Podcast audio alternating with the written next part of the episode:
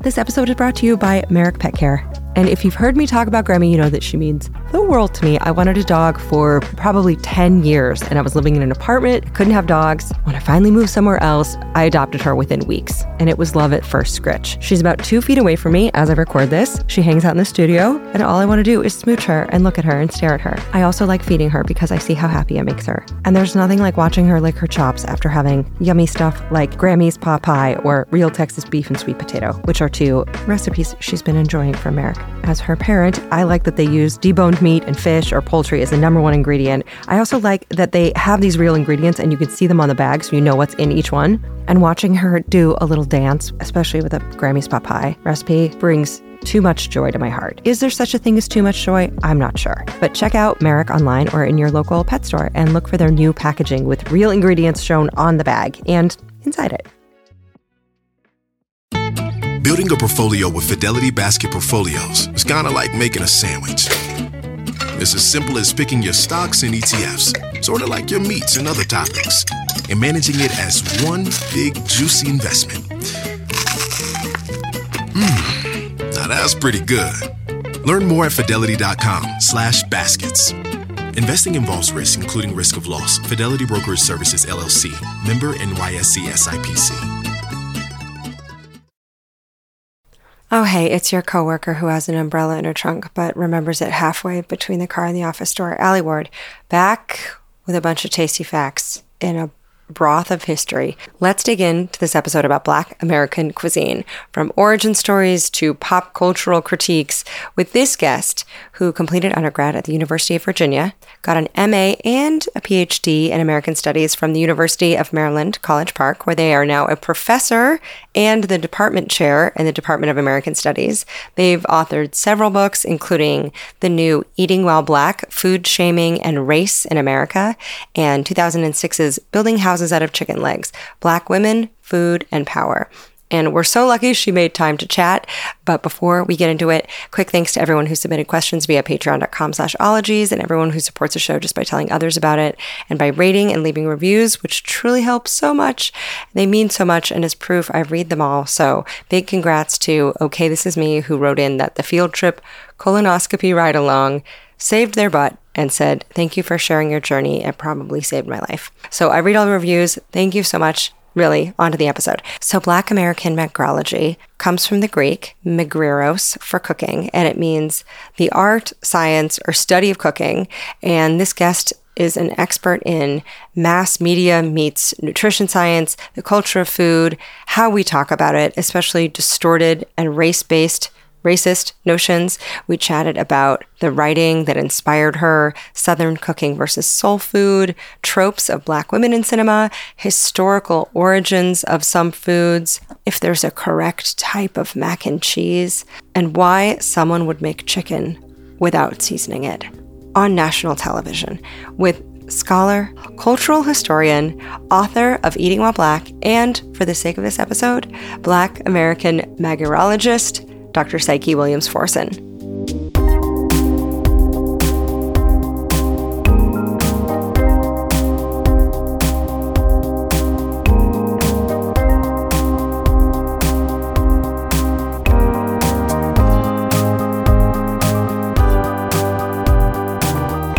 Dr. Psyche Williams Forson, she, her.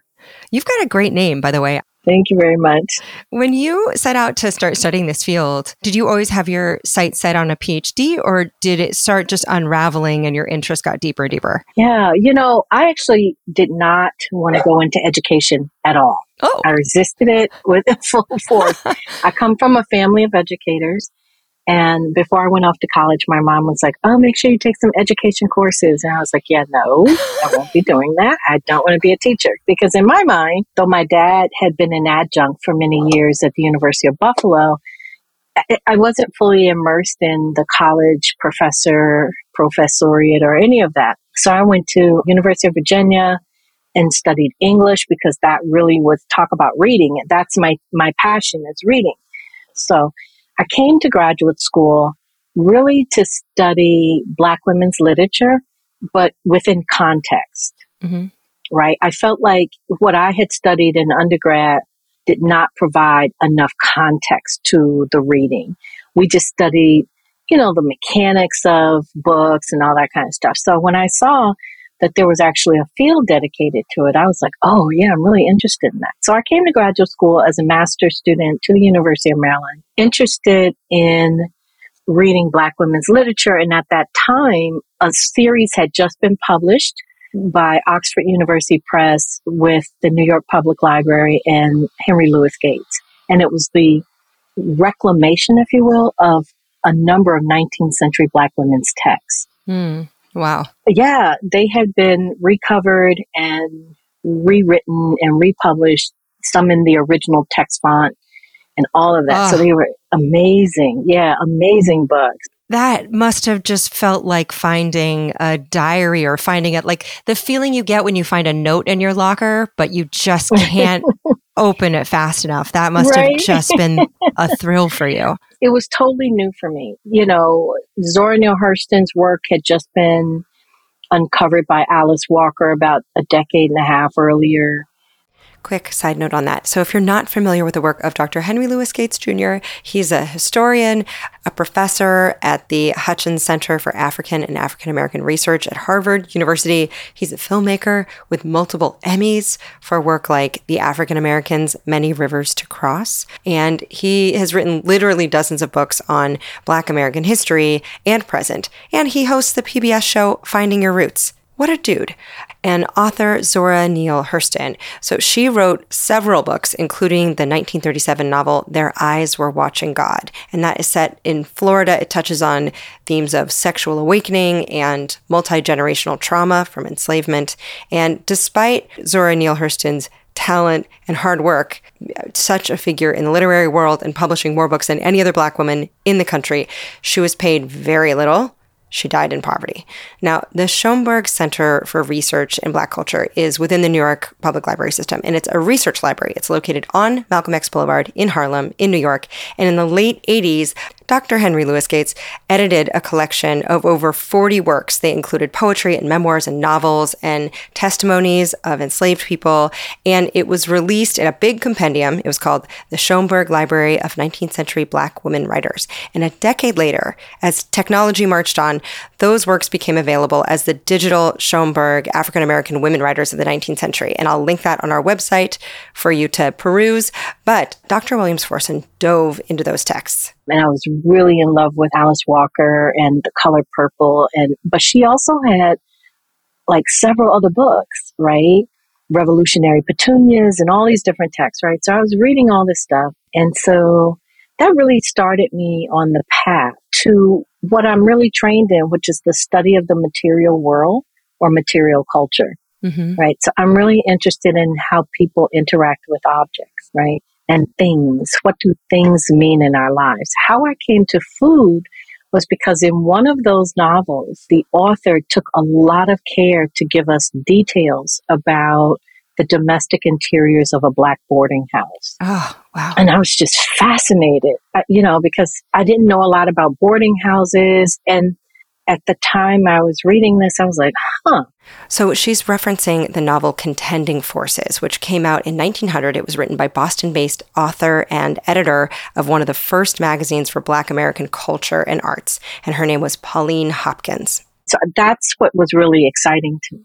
But she spends a lot of time on a, a couple of different meals in the book. So my curiosity was piqued there. But then I did research for a Jewish historian who was studying foodways. Mm-hmm. And I said, hmm, never heard of this word before. I wonder if black people have foodways. Do we have it? And so, you know, this was before the inter, uh, the Google age. This was more just internet. So I went online and looked it up. And I said, hmm. What I started seeing were a lot of cookbooks, uh-huh. black cookbooks, black authored, and, and books that said, hey, you know, this is what black folks eat. And I said, okay, but why these foods?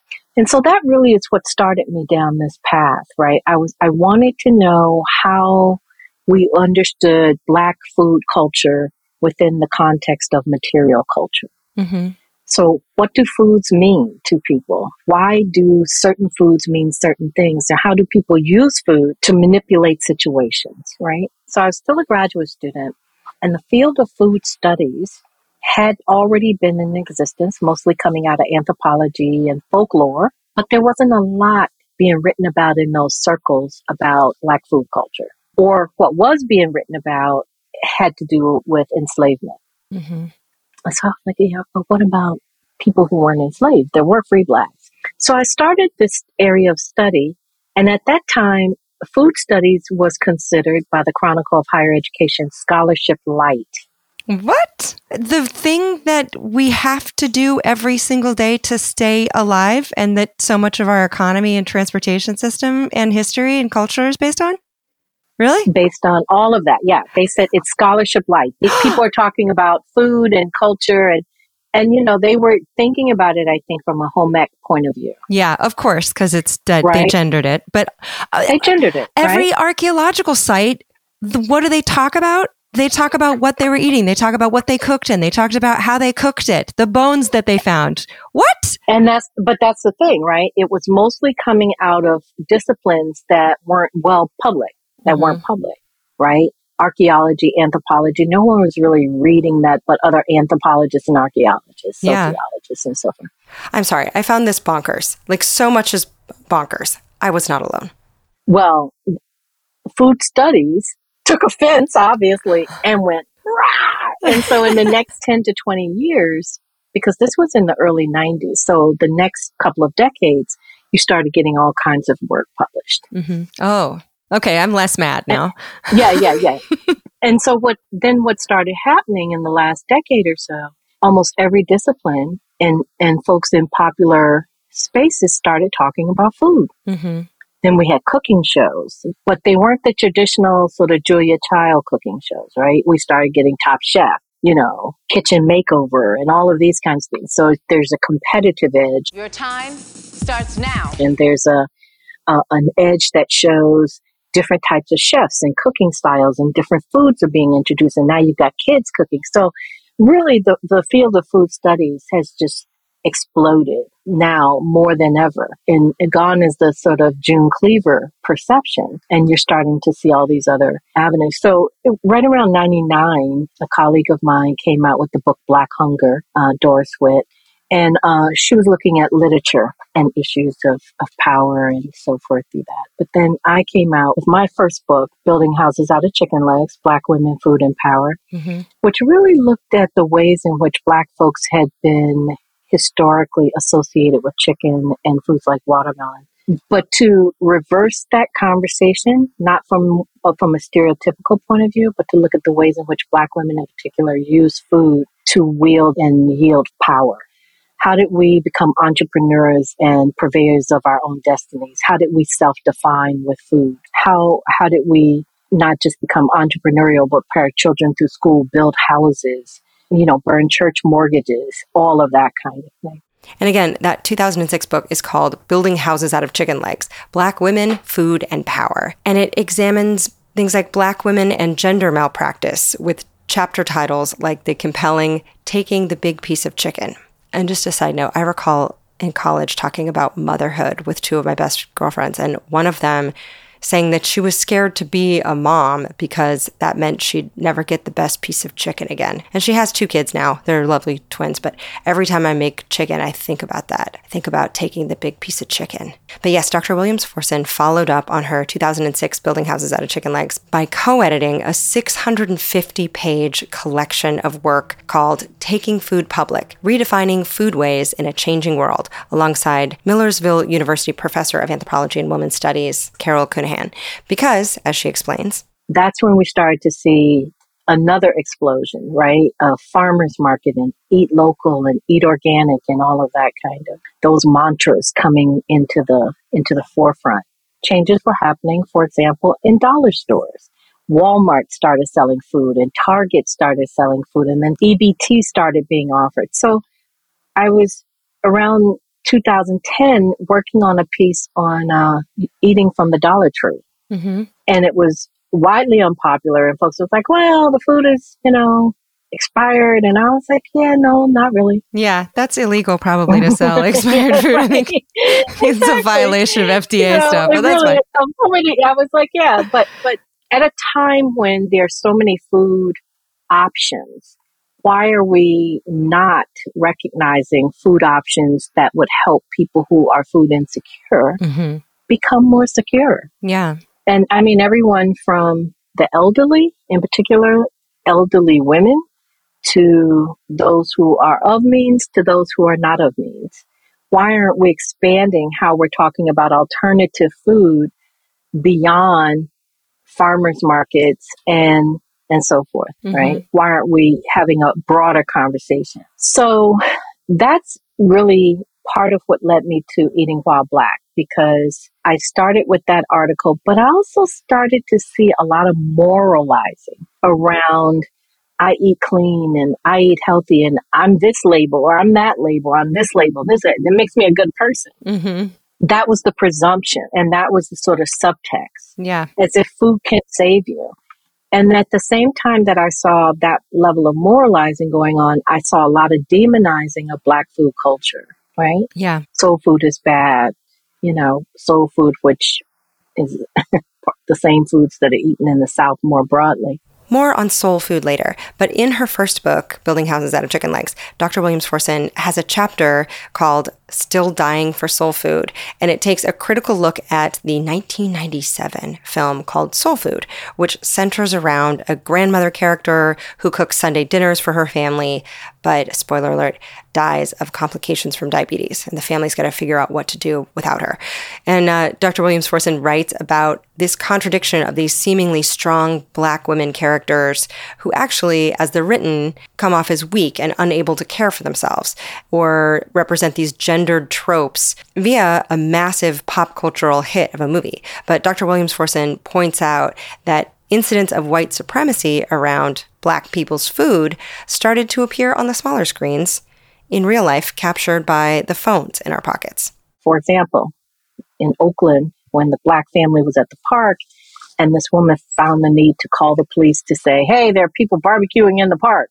Uh, it's illegal to have a charcoal grill in the park here. No, it's not actually. I just Yeah, looked at the it map. is. It says this is a designated barbecue area. No, i if you, it, not for a charcoal grill. No charcoal grills are allowed. Do you want to see it? What year did that, did you see that start to escalate? I started seeing it escalate around 2012, 13, 14, somewhere around there. Yeah.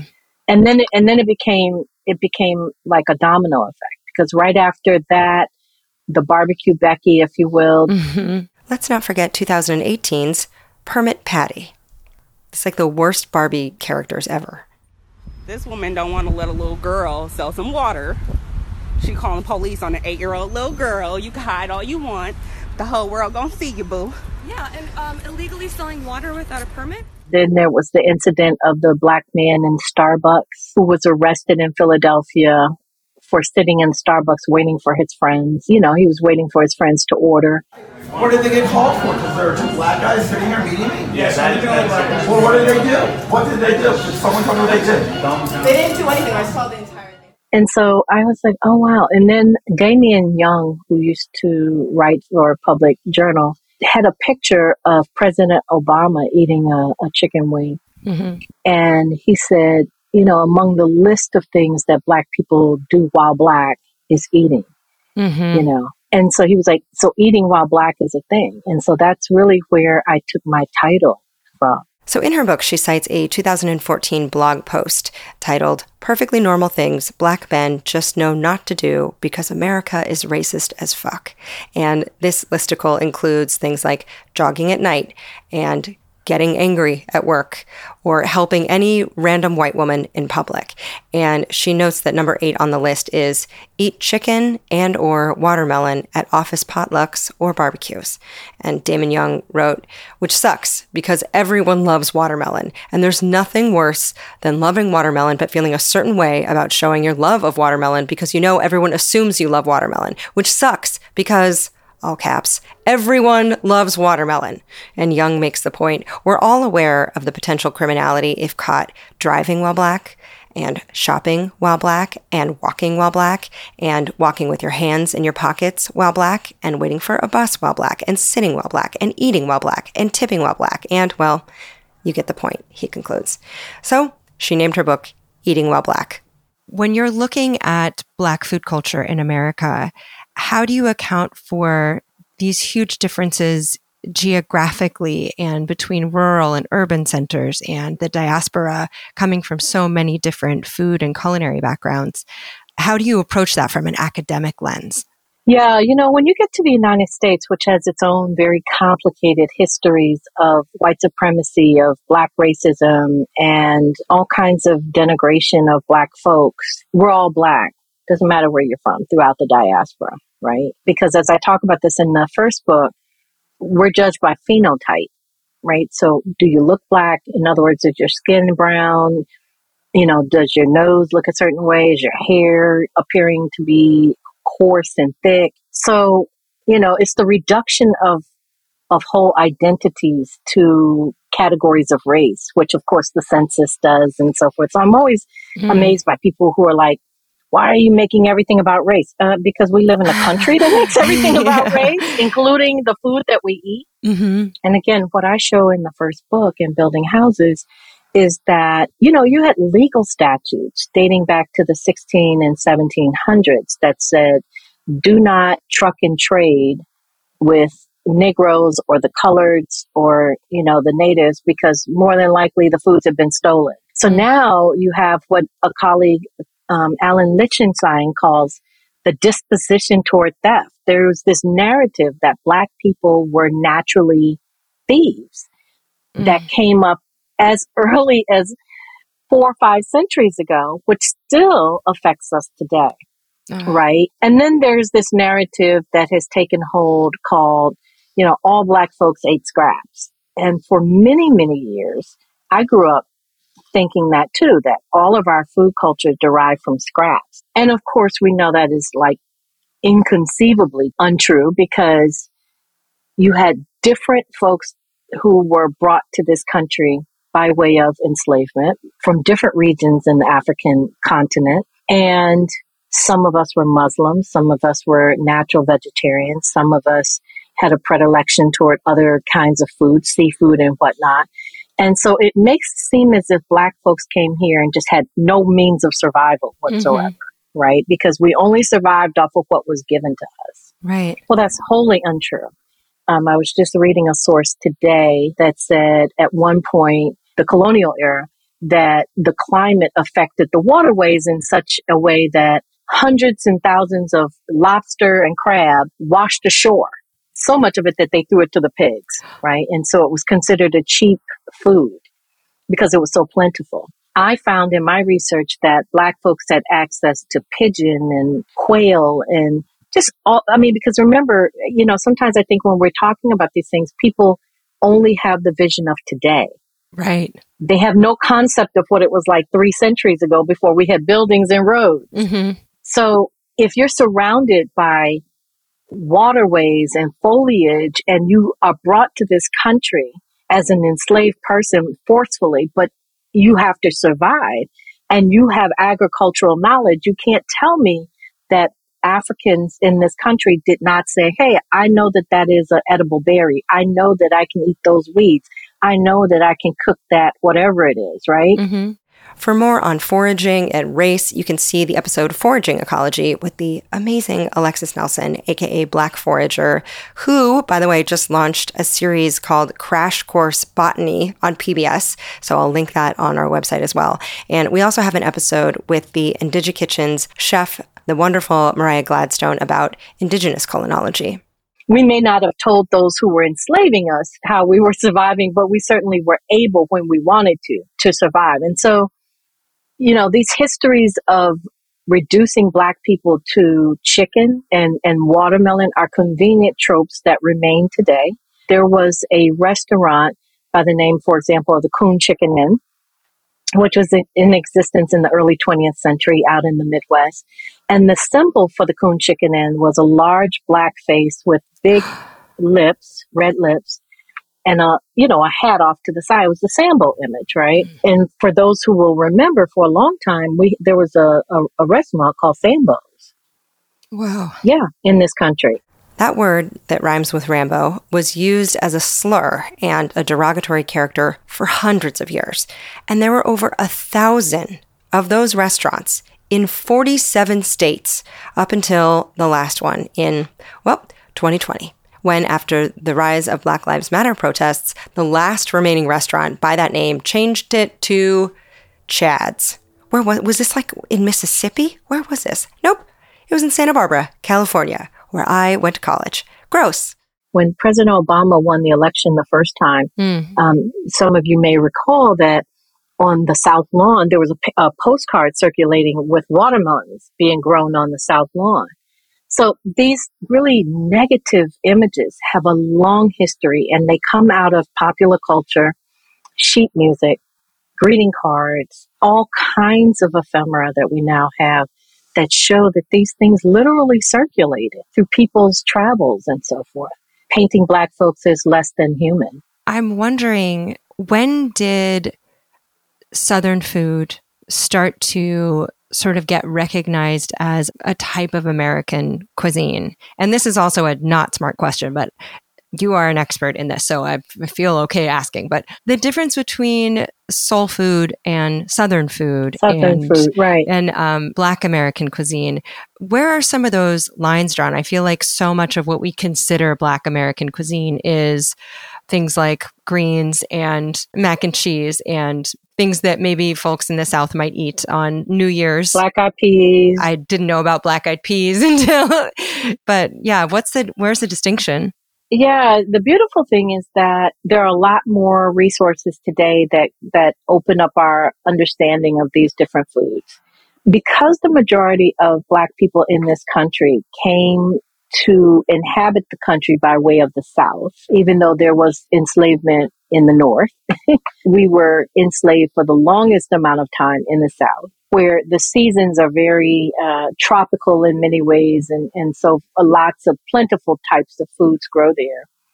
What was eaten by white people was often also eaten by black folks, you know, especially when we could get a hold of it. And when we couldn't, we did different things to get access to these foods. So soul food and southern food are very similar, Mhm. right? Corn, butter beans, tomatoes, onions, you know, you name it, pigeon peas, things of that nature. Where soul food comes into play, because if you recall, Southern food was okay when Paula Deen was talking about it, right? It's all about butter. And I mean hunks and hunks of butter.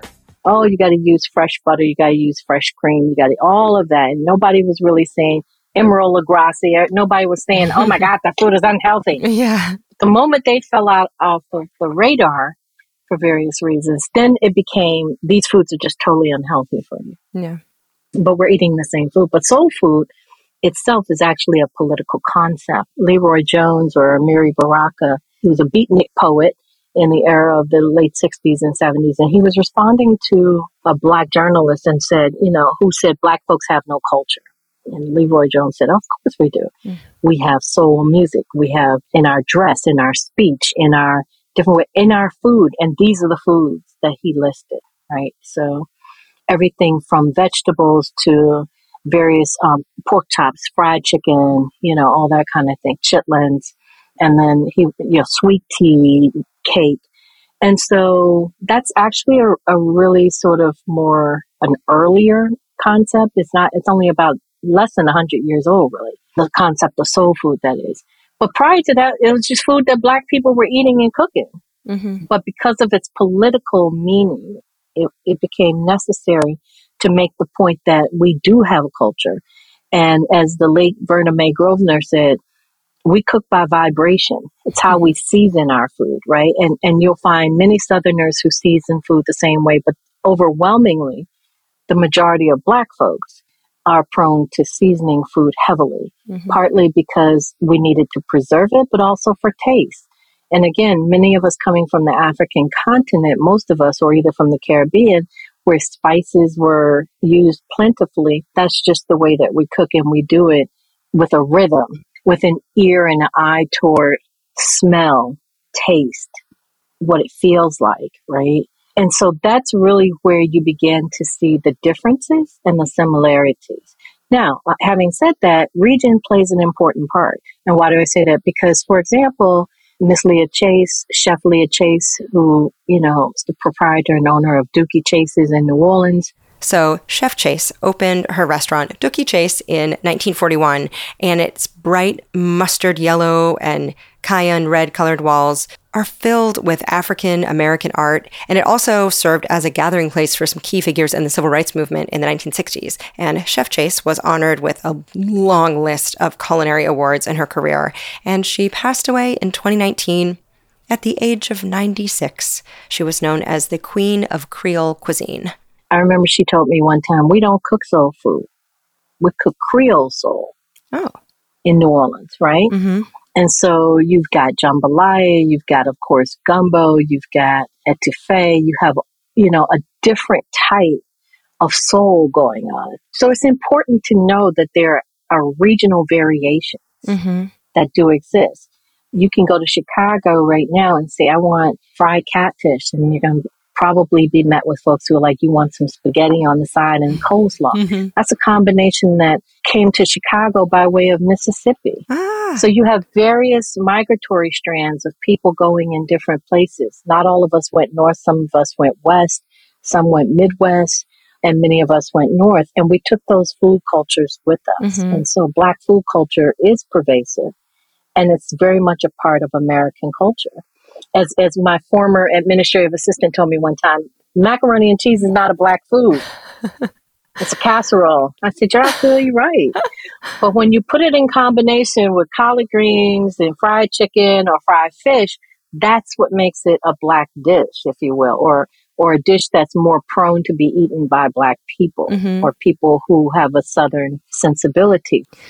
And you know, when you're talking about that mosaic almost of when you put those items together, it completes a puzzle of a certain culture. And Mhm. do you think that there's an attachment emotionally to the safety of that, of knowing when this is what your plate looks like, you're in kind of good company or you're in a space that is uh, safer or more welcoming? Well, yeah, I mean, every culture has their comfort food. As uh, my mentor, Vertamae Grosvenor said, every culture has their get down food, right? you know, they have those foods that are just so familiar that you know you're at home. I can guarantee you, if you go to pretty much any black space that's inhabited by black people and you see fried fish and fried chicken, you're going to be like, yep, I'm looking for the mac and cheese. I'm looking for the collard. I'm looking for the cornbread. Now, do I want my cornbread sweetened or do I not want it sweetened? That's going to be a huge regional variation, right? Mhm. Because some folks use a jiffy mix. Some people are like, oh no, cornbread has to be straight out, you know, white. It has to be made for white corn flour or what have you. And the best thing about talking to experts is finding out that cornbread is a hotbed for all kinds of gossip and historical context. So, white cornmeal tends to be sweeter than yellow, but yellow corn is cheaper. So, rich folks had finer white cornmeal that was naturally sweet, but yellow corn, which was usually harvested early before those starches turned to sugars, would get a boost of sugar added for sweetness. And Jiffy Mix, turns out, which was always my favorite, was the cheapest and therefore the sweetest. It had the most added sugar.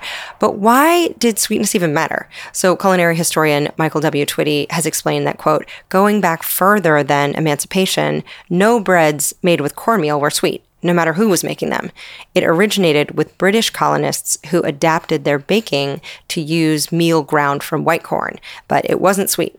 So, cornbread, it is never just about the yum yums or a vehicle for butter. It's about history and class and race and oppression, the Industrial Revolution, and how people judge each other. So, I mean, it's a, it's a fun thing to unpack, but I know I can go to any city and if I hear certain foods, I'm like, yeah, that's mm-hmm. where I'm trying to go because I know who I'm going to see and probably who's cooking it. Well, you know, from a historical and anthropological perspective, so many European nations colonized other areas under the guise of looking for spices. Mm-hmm. Why are white people so afraid to season their food? we can't flavor for shit. What's up with that? How does someone go on Oprah with a award-winning chicken recipe and no salt or pepper? Do you remember this clip? Yes. Tell me yes, you remember this clip. Yes. Yes. I yes. first saw this clip because I I saw it on a Reddit board titled "Watch mm. Someone Die Inside." Do you like it? I hope so. Just say yes. No, no. I, I, I, I do like it. I like it very much. I think, did we add salt and pepper? I think we needed salt and pepper. No, there's no salt and pepper in it. Culturally, what's happening? Yeah, you know, it's interesting because I I think that you may co-opt a thing, but you know, you may not use it in a way that is constructive. So, yeah, I'm going to co-opt. I'm going to co-opt the spices for the money, but I, I don't, I can't tell you how to use it. what do I do when I ground cloves and, and different, you know, turmeric and, and tamarind and different spices and habanero pepper and create a jerk season? Oh no, I'm not going to use that. It's, it's experimental. This is what I think Vertamae Grosvenor meant when, who was culinary um, historian and anthropologist when she said we cook by vibration. Mhm. We're not necessarily measuring. Like, we're going to see how this is going to turn out. Let's see. And I want to be careful because experimentation with food tends to fall under the category of those who have and can afford to be experimental. Mhm. But when it comes to spices, we'll do all kinds of stuff. We'll use orange juice along with those things. We may put stuff in vinegar because partly we had to be inventive. Mhm. So we're not afraid to invent, right? Even on the slave ships that, that we were brought on, we use certain spices and, and whatnot to preserve foods, to prevent scurvy or to prevent the foods from going bad, mm-hmm. right? So we've always come from a culture of innovation. We riff, mm-hmm. we improvise. That's what black people do, right? We can watch you dance and then we're like, okay, I can do that. And then you go one step further and we see it in music, we see it in our hair, we see it in our, our clothing. Oh yeah, I'm just going to take this thing and tie it around my back and now I'm carrying my child on my back because I don't need a stroller. I can just tie him around my back. That's the beauty of being black and that's the beautiful part of being free to be literally free to be, but also to be expressive. Mhm. We don't have those fears about being expressive. And I think that freedom of expression is not just in those other material ways in which we carry our bodies, but it certainly is in the ways in which we move about our lives, which is a, a lot too of what causes so much tension in society because because we are free to move about and we're free to allow our bodies to be wide and to be thin and to be tall and to be short, we run into a lot of trouble because that's how we get surveilled. Mm. And that's how we are considered, our bodies are considered unruly because we won't just conform. We won't just stay inside the lines. Black people don't stay inside the lines. We live outside the lines. We live out loud, right? And we've always lived out loud. Our cultures prior to coming to this country were about ritual and dance that were free, not ritual that were confining. Mhm. So we practice different religions. We practice different cultural expressions because even though we all come from within the continent of Africa, the ways in which we practiced our lives could have been a hundred different ethnic ways of doing that. hmm I asked about the Obama administration's effect on food and culture, specifically Mrs. Michelle Obama's Let's Move campaign, which involved the Chefs Move to Schools program that focused on healthful food options in schools. And this arose around the same time as a resurgence in interest in organic food and the locavore movement. And a year into the presidency, the First Lady cultivated the White House South Lawn into a seasonal garden, which she documented in her book, American Grown The Story of the White House Kitchen Garden and Across America. And Dr. Williams Forson notes that this was an ambitious campaign, perhaps in hindsight overly so, because fresh, homegrown, hyper local food just didn't quite deliver a miracle cure to the nation, given how systemically marginalized the target populations were and still are. And especially, she says, black folks, low income people, and people who don't even have access to healthcare. Well, I can eat the best diet and don't have adequate health care, and so my teeth are rotting. Mm-hmm. Or I can eat this diet and, you know, wake up in the morning and be shot in my house if I'm a black person. Or I can be out jogging and get hunted down by white supremacists, right? And killed. So, yeah, food is not going to save us. And I think that was where the message went awry because it diverted our attention from larger, again, systemic issues. I mean, we should just be offering adequate health care to people in this country, mm-hmm. right?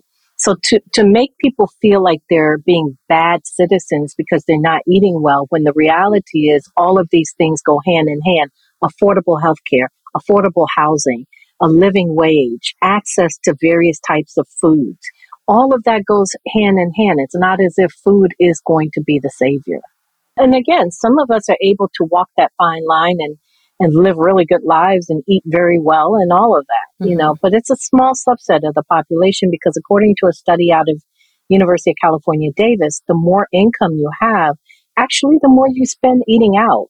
Really? That's interesting. Yeah. Yeah. Here's the thing. And, and this is another one of those kinds of subterfuge things. You may not be eating McDonald's, Popeyes, Burger King, you know, all that, but you might be eating more Chick fil A, or you may be eating at Cava, or you may be eating at, I don't know, Ruth Chris, or what have you. And so somehow that doesn't get seen as eating out. Mm. It gets seen as, no, no, I'm, I'm in a white tablecloth, fine dining establishment. I'm not eating out. Right, You know? right. you know, there's a great book called Behind the Kitchen Door by Saru Jayaraman, and she has a great video that goes along with it where she says, let's, let's really look at how sustainable it is when you go to that sustainable eating establishment. From the folks who are preparing your food to the people at the front of the house who are serving your food, you're actually buying into their exploitation because while that you're drinking a hundred dollar bottle of wine, ask yourself how much, you know, the folks who are doing the real work of picking the grapes, et cetera, are really getting paid, Mm-hmm. you know, and so if you're only getting them, you know, a dollar a day or a dollar per bushel or what have you, how sustainable are you really being? Oh, that's a really interesting way to look at it. And so, what's happening? Um, our money is not keeping up with the, the prices of production, right? And so, that's one reason why folks are like, well, just grow your own food. And here again, all of these things, and this is part of the beauty of studying material culture, it's all messy. There are no neat compartmentalized answers, right? Because growing your own food can be problematic for a lot of people.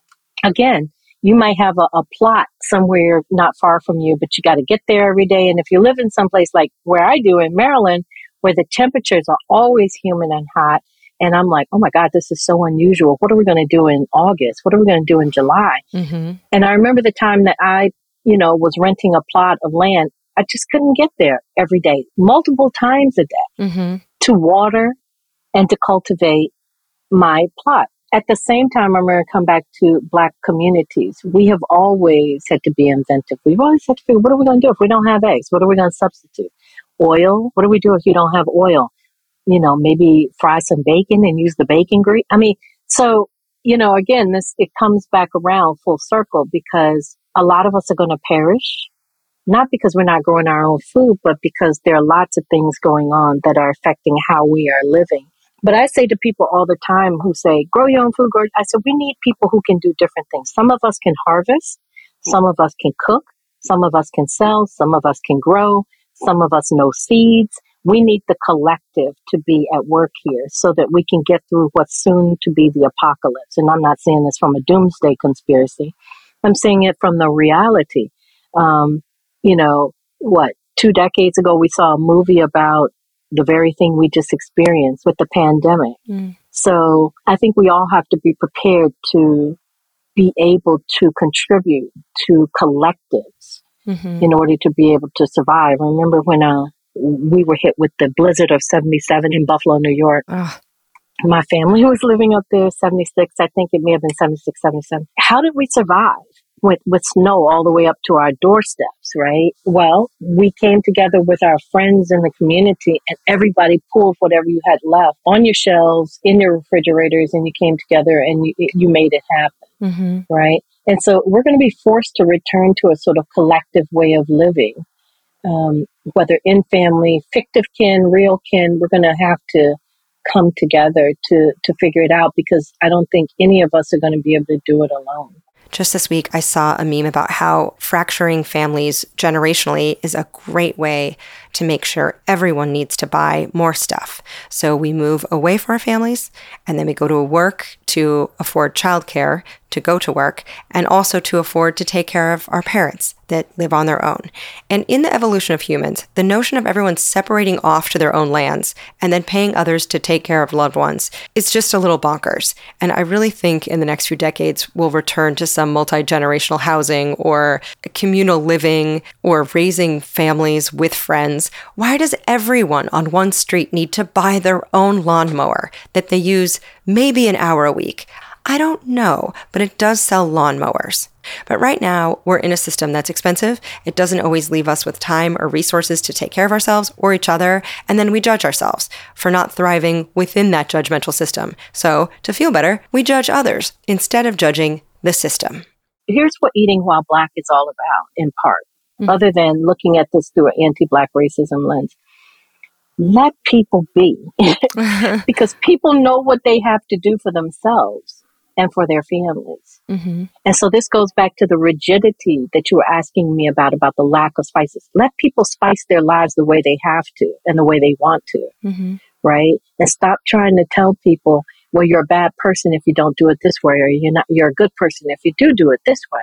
And just, I just think the time for that level of judgment is way over and it's just unnecessary. Right. And I think it's so wonderful that you focus on that in your book, that message of, you know, worry about yourself and stop policing what other people are eating or how they're eating. It feels like it's must be partly too with internet culture with so many people feeling like they can pop in and say something in a comment that they wouldn't say to your face or that they have jurisdiction over every single thing that they see. I imagine that that's probably changed a bit with the digital age too. Yeah, well, we've become armchair experts, you know, right. um, behind the computer where yeah. we feel like, I mean, we should weigh in on everything. And, you know, a- and I say this to my daughter all the time. I just feel like I want to know less. And we see this online all the time. I want to know less about people's lives. You know, I, I do. I, I don't want, I don't want to know all of those things about you, right? I don't want to know how you are you know, managing in your private moments of whether that's using the restroom or what have you. To a point. But then on the other hand, there's a certain level of of beauty about it because we are let inside people's private domains. And so we do see where they conceive of their creative ideas of living and creative ideas of cooking and creative ideas of eating. And it opens up for us some of those permissions that we were talking about around spices, right? Mm-hmm okay, so and so is doing it. Let me just try it. You know, okay, now I feel like because I saw it on TikTok or Facebook or Instagram or whatever, maybe I, I have the courage to do a thing. You know, it's okay. It's okay for us to be different and it's okay for us to be similar. Can I ask you a few questions from listeners that knew you're coming on? Mm-hmm, sure. Yeah, yeah.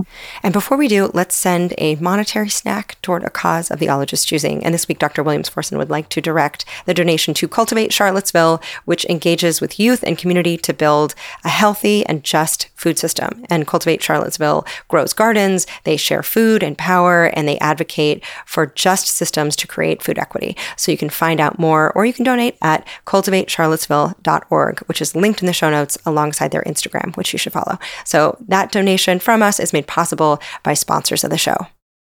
What do you get for the mom who birthed you into the world? I know a candle. Are you like, no, that's not quite enough? How about memories that she'll love looking at every day? Or frames?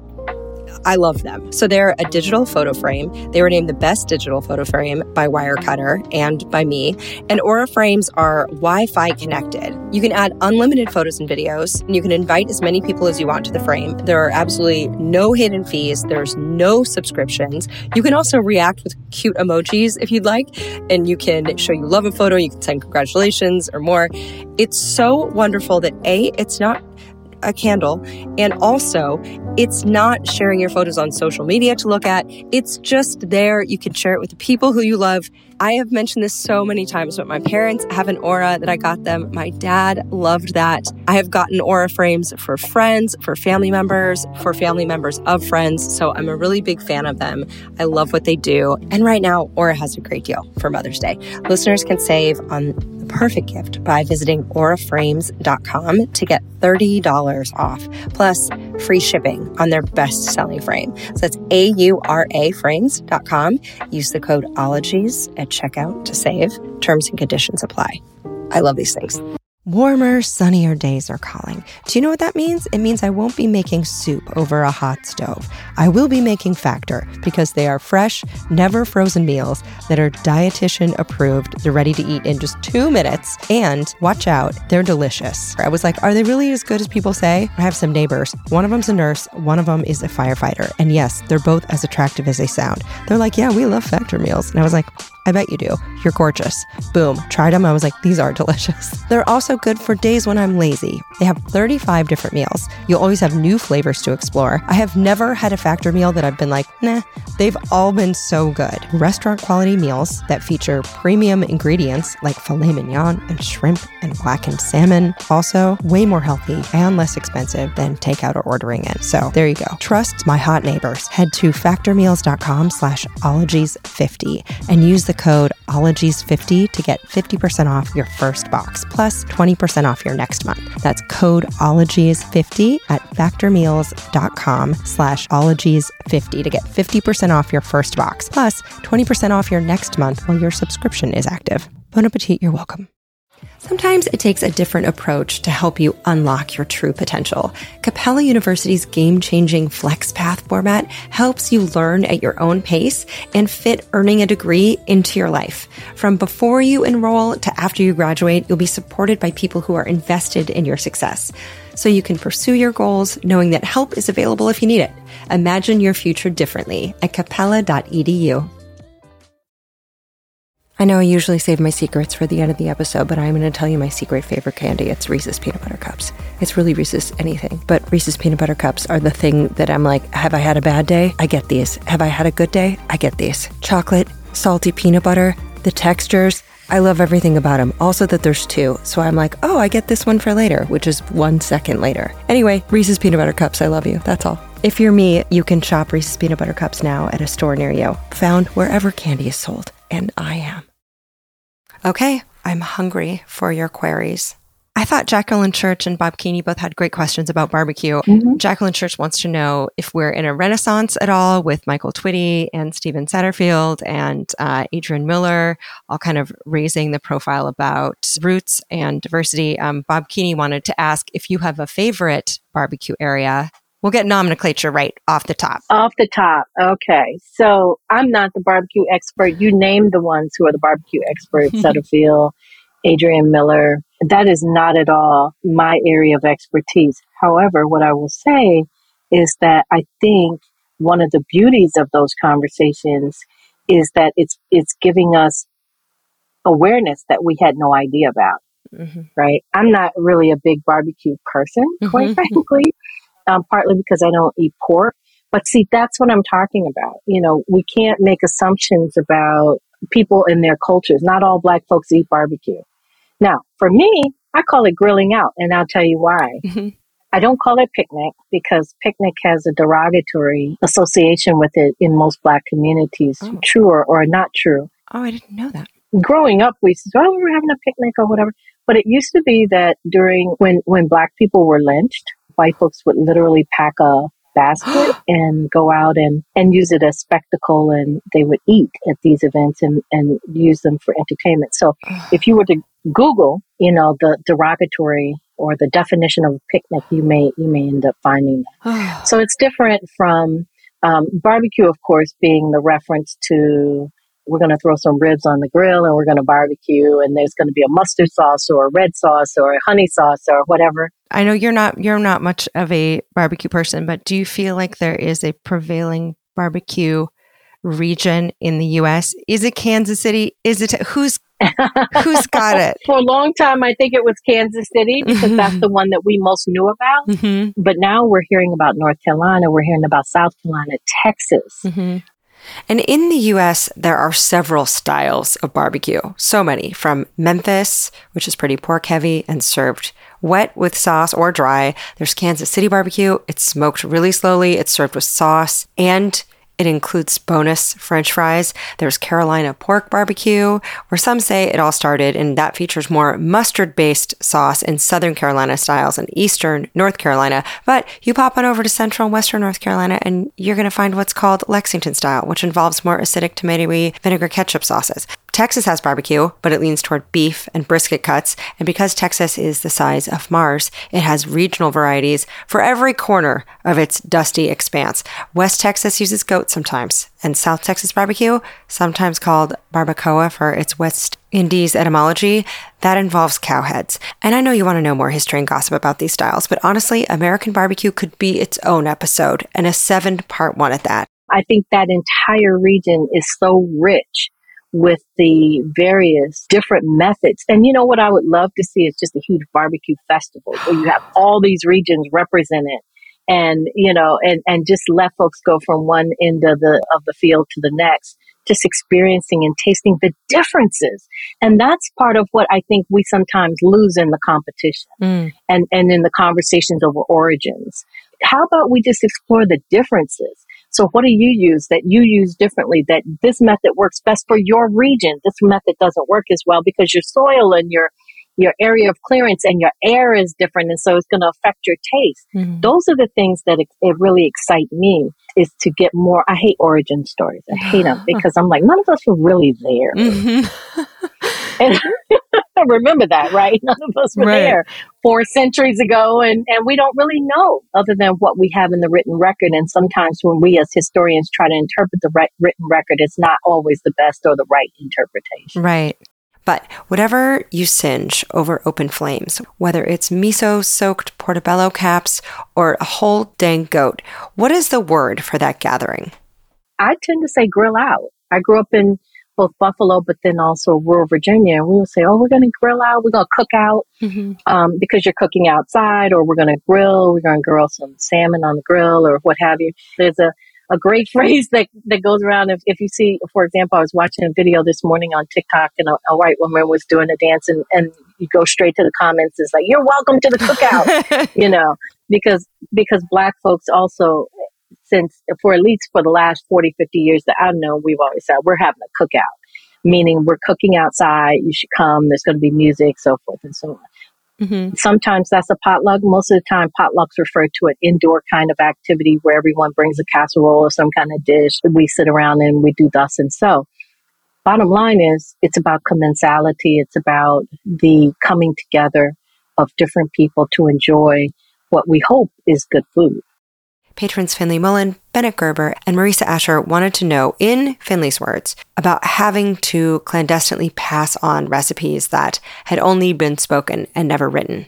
Do you feel like that has influenced how Black American cuisine does kind of go by vibe and by rhythm and by flow and by smell and by taste instead of a quarter cup of cornstarch followed by a quarter of a tea? Like, do you feel like that there's an oral history there? Oh, yeah, absolutely. There's oral history. And I should say that while we all, many of us cook by vibration, many of us are also equally classically trained to measure, right? Because, you know, you can mess things up by not measuring. Many of an enslaved woman, man, boy, girl were killed because of inaccurate measurements, right? Uh, you have to be sure that you get it just so, or, or Mrs. or Master will do thus and so to you, and that could end your life. And so we couldn't be carefree and footloose and fancy. Um, we oftentimes had to walk a very rigid, straight and narrow path in order to save our own lives. I think that's part of the beauty of Black culture and contributions to the culinary styles of the United States is that we've had to be adaptive. We've had to be flexible. We've had to be both rigid, but we could also, in our own homes, perhaps be less so. Yeah. And so that's what makes for how we help to build American cuisine and how we help to continue to build the culinary styles that we now enjoy in this country. That's such a good contextual point, and it's so gutting and wrenching to think about the rigidity and the stakes, um, literally Mhm. life or death, in that. And that's something that, without having that experience or having that perspective or having a scholar like you point out, might go completely over a person's head, like it did mine. And Yeah. you know, a little bit lighter note. Uh, a lot of listeners want to know Looking at you, Bobby, Derek Allen, Catherine Wood, Jeannie Lewis, Pretty, and Aubrey Nelson. Uh, Taylor Wade, in their words, why is good mac and cheese so controversial? And what is the right mac and cheese? That's a good question. you know, the mac and cheese is so controversial. It goes back to what I was saying when um, I mentioned that my administrative assistant said, you know, mac and cheese is not black food. you know, I was like, yeah, I know that. But it's a casserole, right? And really, what are we talking about here?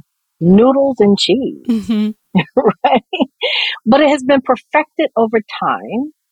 And there's some really great, if you Google, there's some really great articles on, on the origins of mac and cheese and how it came to be associated with Black culture. One great source for this history is cookbook author and James Beard Foundation Award recipient Jessica B. Harris, who wrote the book High on the Hog A Culinary Journey from Africa to America. And if that title sounds familiar, telegenically. It's because in 2021, Netflix released a four part series based on the book, and you can head to episode three for the origins of macaroni and cheese, which have been attributed to James Hemings, who was an accomplished American born chef trained in France, who was also born enslaved and purchased at the age of eight by founding father Thomas Jefferson. And he worked most of his short life at Jefferson's Monticello plantation or accompanying him to France. So you can thank him for bringing ice cream and french fries to America. And Jefferson agreed to free Hemings, but not until he was forced to train a replacement, which was his brother Peter. And James tragically died shortly thereafter at the age of 36 by suicide.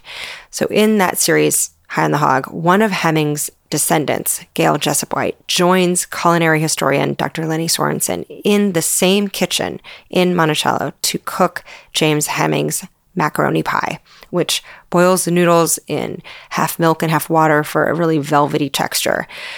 Macaroni and cheese. It's much more than meets the mouth.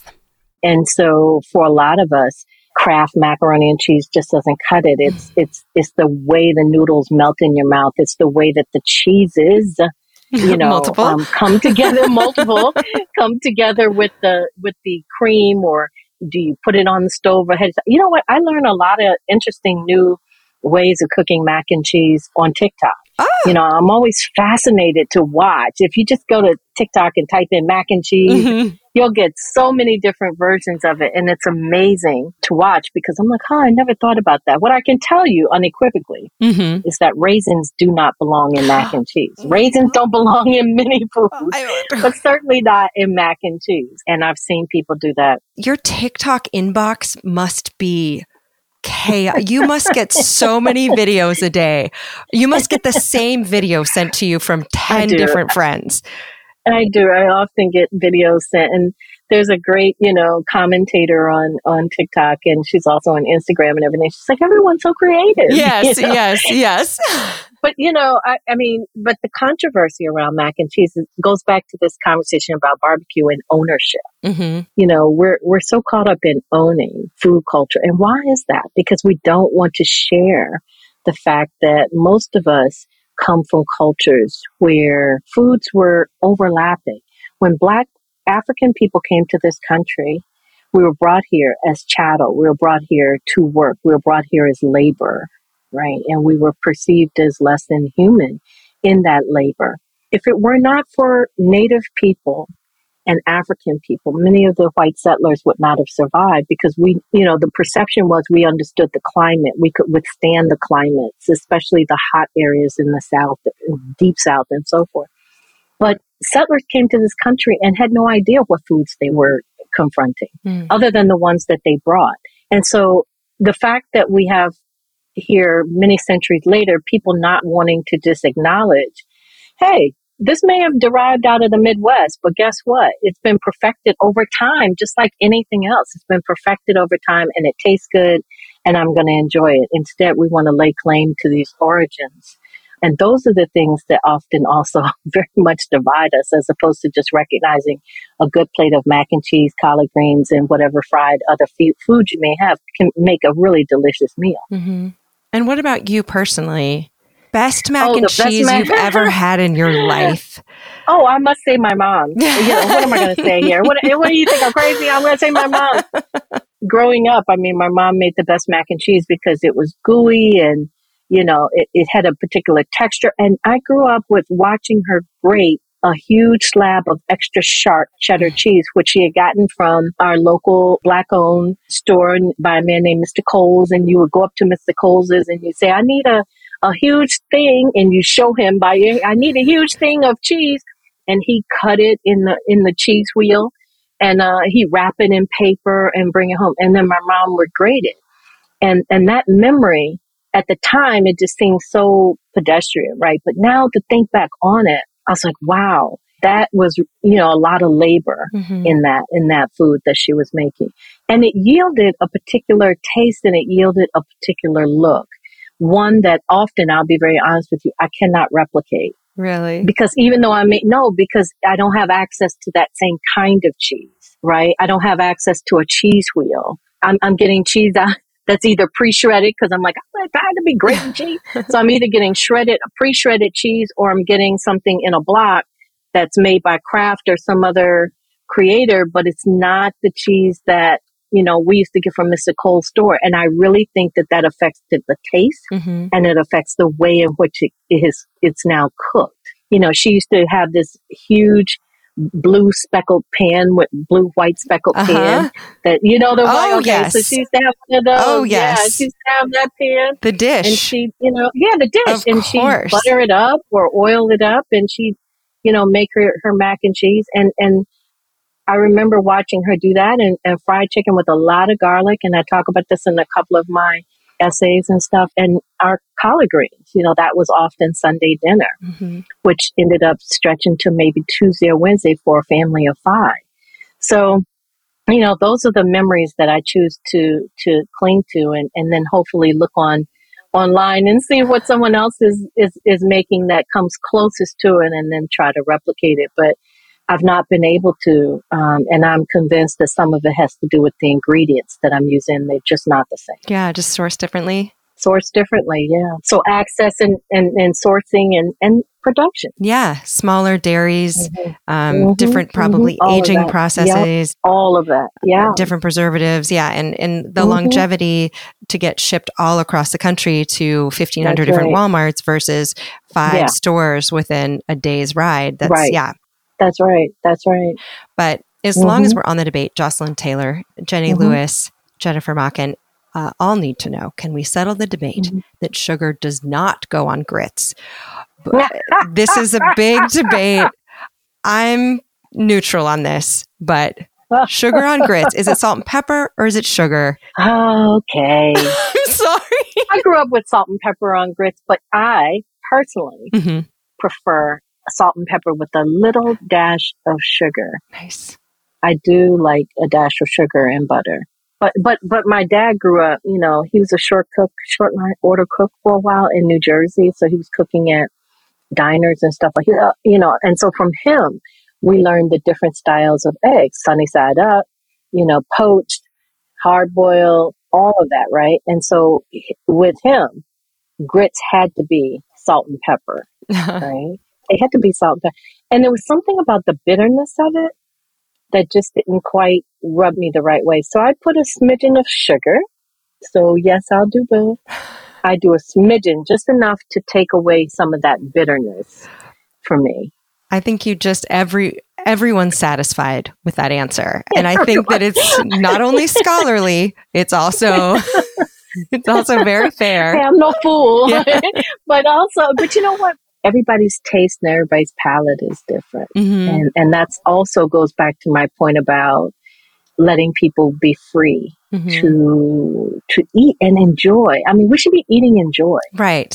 right? Right. We should be eating in joy. And I think that we again put a lot of heavy lifting on food to do so many different things, to represent, to prevent, to characterize, to do so many different things that you know, those poor greens aren't designed to do all of that, really. They just want to be, and they want you to just enjoy them in whatever way, whether that's smoked turkey, whether that's, you know, ham hocks, or whether that's, you know, vegetarian with liquid smoke, or, or just no seasoning at all in some ways. Mhm. We just should not be restricting people's ways of enjoying the one of the very few things in this life that could potentially give us joy.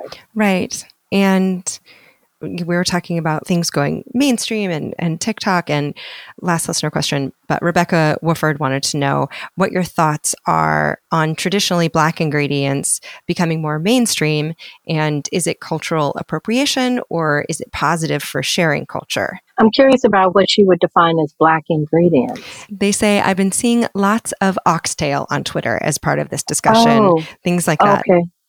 Hmm Yeah. Well, you know, oxtail, I think, um, up until recently, really, I grew up knowing oxtail. I'll never forget my first time eating it. Actually, I was at a friend's house and her grandmother made it. And, you know, she's like, You want something to eat? Yeah, sugar, you can come on in here and get some of this potato and stuff. So she never said what it was. And so I ate it. I was really enjoying it. She's like, Now we're going to tell you what it is.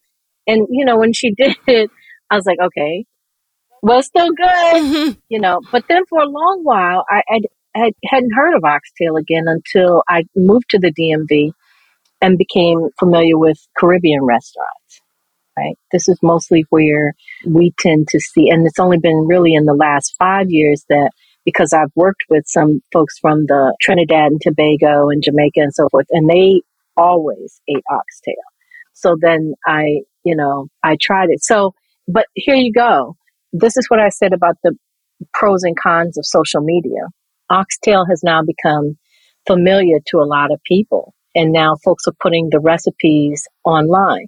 Well, we can't get mad when other people choose to, to eat that and, and try to replicate the dish. At the same time, what I think the, the speaker is getting at is when we do that without saying, I got this recipe on TikTok from someone who was from the Caribbean. Mm-hmm. And this is the way they said to cook it, you know, or this is the recipe. Because when you don't offer those attributions, then you are sort of saying, oh, this is my invention, this is my creation. Now, you can always say, I'm going to modify their recipe because I don't like it as spicy. All of that is fine. But yeah, why not? Why don't we say, you know, this is a typical dish eaten in the Caribbean? I'll tell you something else about oxtail. A lot of times you'll see online oxtails. And then there was a person from the Caribbean who said, it's oxtail. It's not more than one. It's just one. It's just cut into different pieces.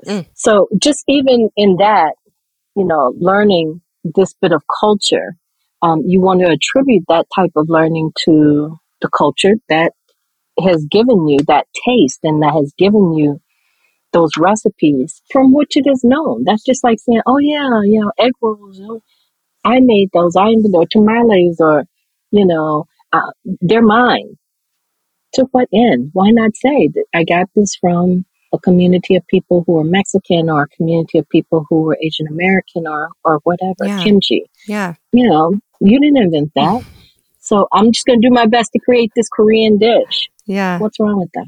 And the last questions I always wrap up with is short or long as you like, but uh, the hardest thing about your job or this field, the the most challenging thing, even even if it's a petty annoyance, it could be anything. Origins is the hardest.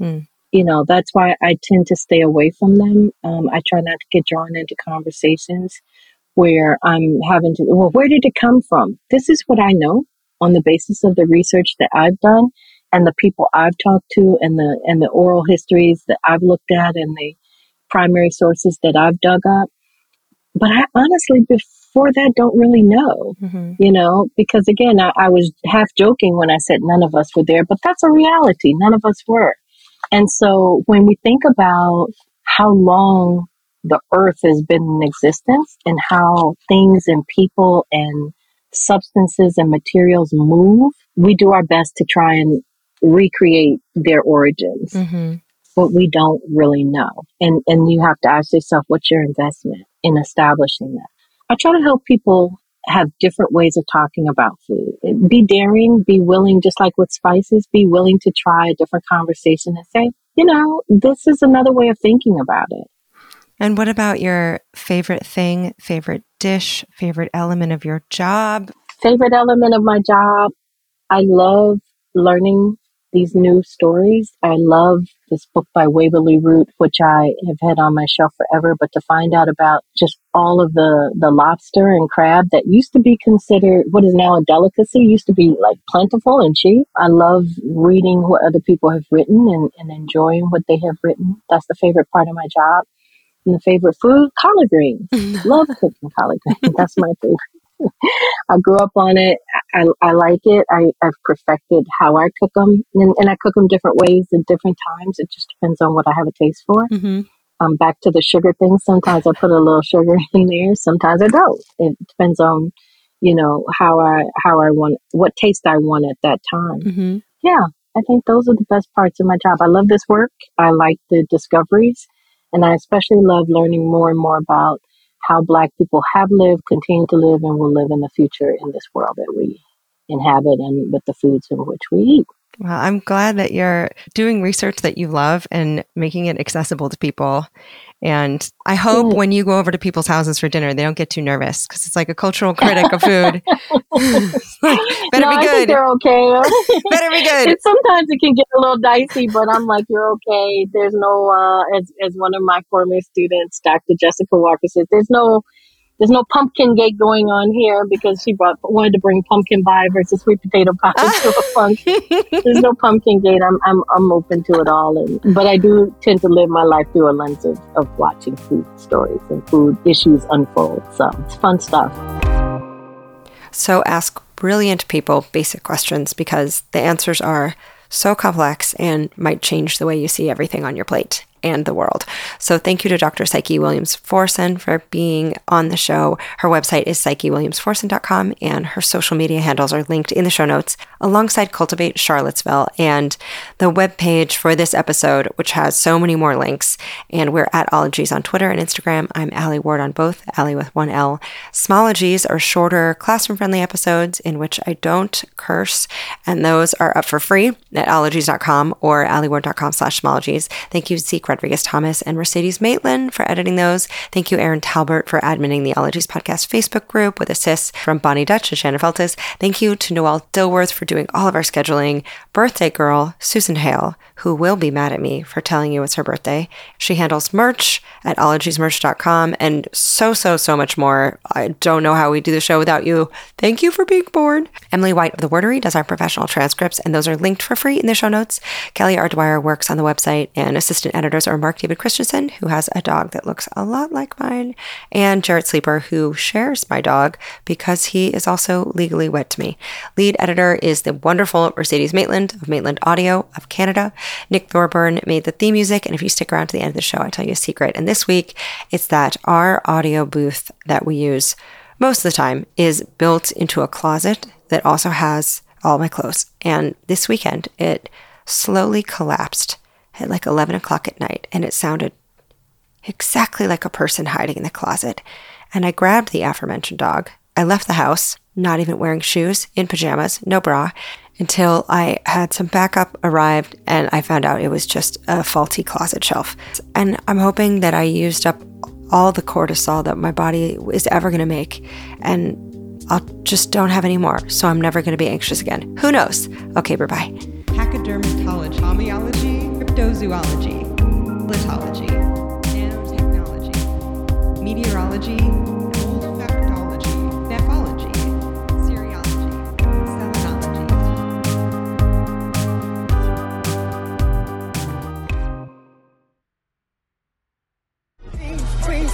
tomatoes, lamb, lamb, raw, raw. Beans, greens, potatoes, tomatoes, chicken, turkey, rabbit. Beans, greens, potatoes, tomatoes. Hey guys, Sean Hayes here. Jason Bateman, Will Arnett, and I had a once in a lifetime opportunity to sit down with not one, not two, but three presidents of the United States on our recent episode of Smartless. That's because President Biden, a returning guest, brought two of his favorite pals, former Presidents Bill Clinton and Barack Obama, all joined us for unforgettable conversation. It's a historic episode of Smartless as we pry into the minds of these remarkable leaders. We'll cover everything from their time in office, America's responsibilities in the world, and their personal passions in an episode full of some candid stories, insightful perspectives, and a few surprises along the way. Whether you're a political junkie or just curious about the inner workings of the Oval Office, this episode is a must listen. Don't miss out on this incredible opportunity to hear from three of the most influential figures in recent American history. Follow Smartless on the Wondery app or wherever you get your podcasts. You can also listen to Smartless ad free by joining Wondery Plus in the Wondery app or on Apple Podcasts. Whether you're a morning person or a bedtime procrastinator, everyone deserves a mattress that works for their style. And you'll find the best mattress for you at Ashley. The new Tempur Adapt collection at Ashley brings you one of a kind body conforming technology, making every sleep tailored to be your best. The collection also features cool to the touch covers and motion absorption to help minimize sleep disruptions from partners, pets, or kids. Shop the all new Tempur-Adapt collection at Ashley in store or online at ashley.com. Ashley, for the love of home.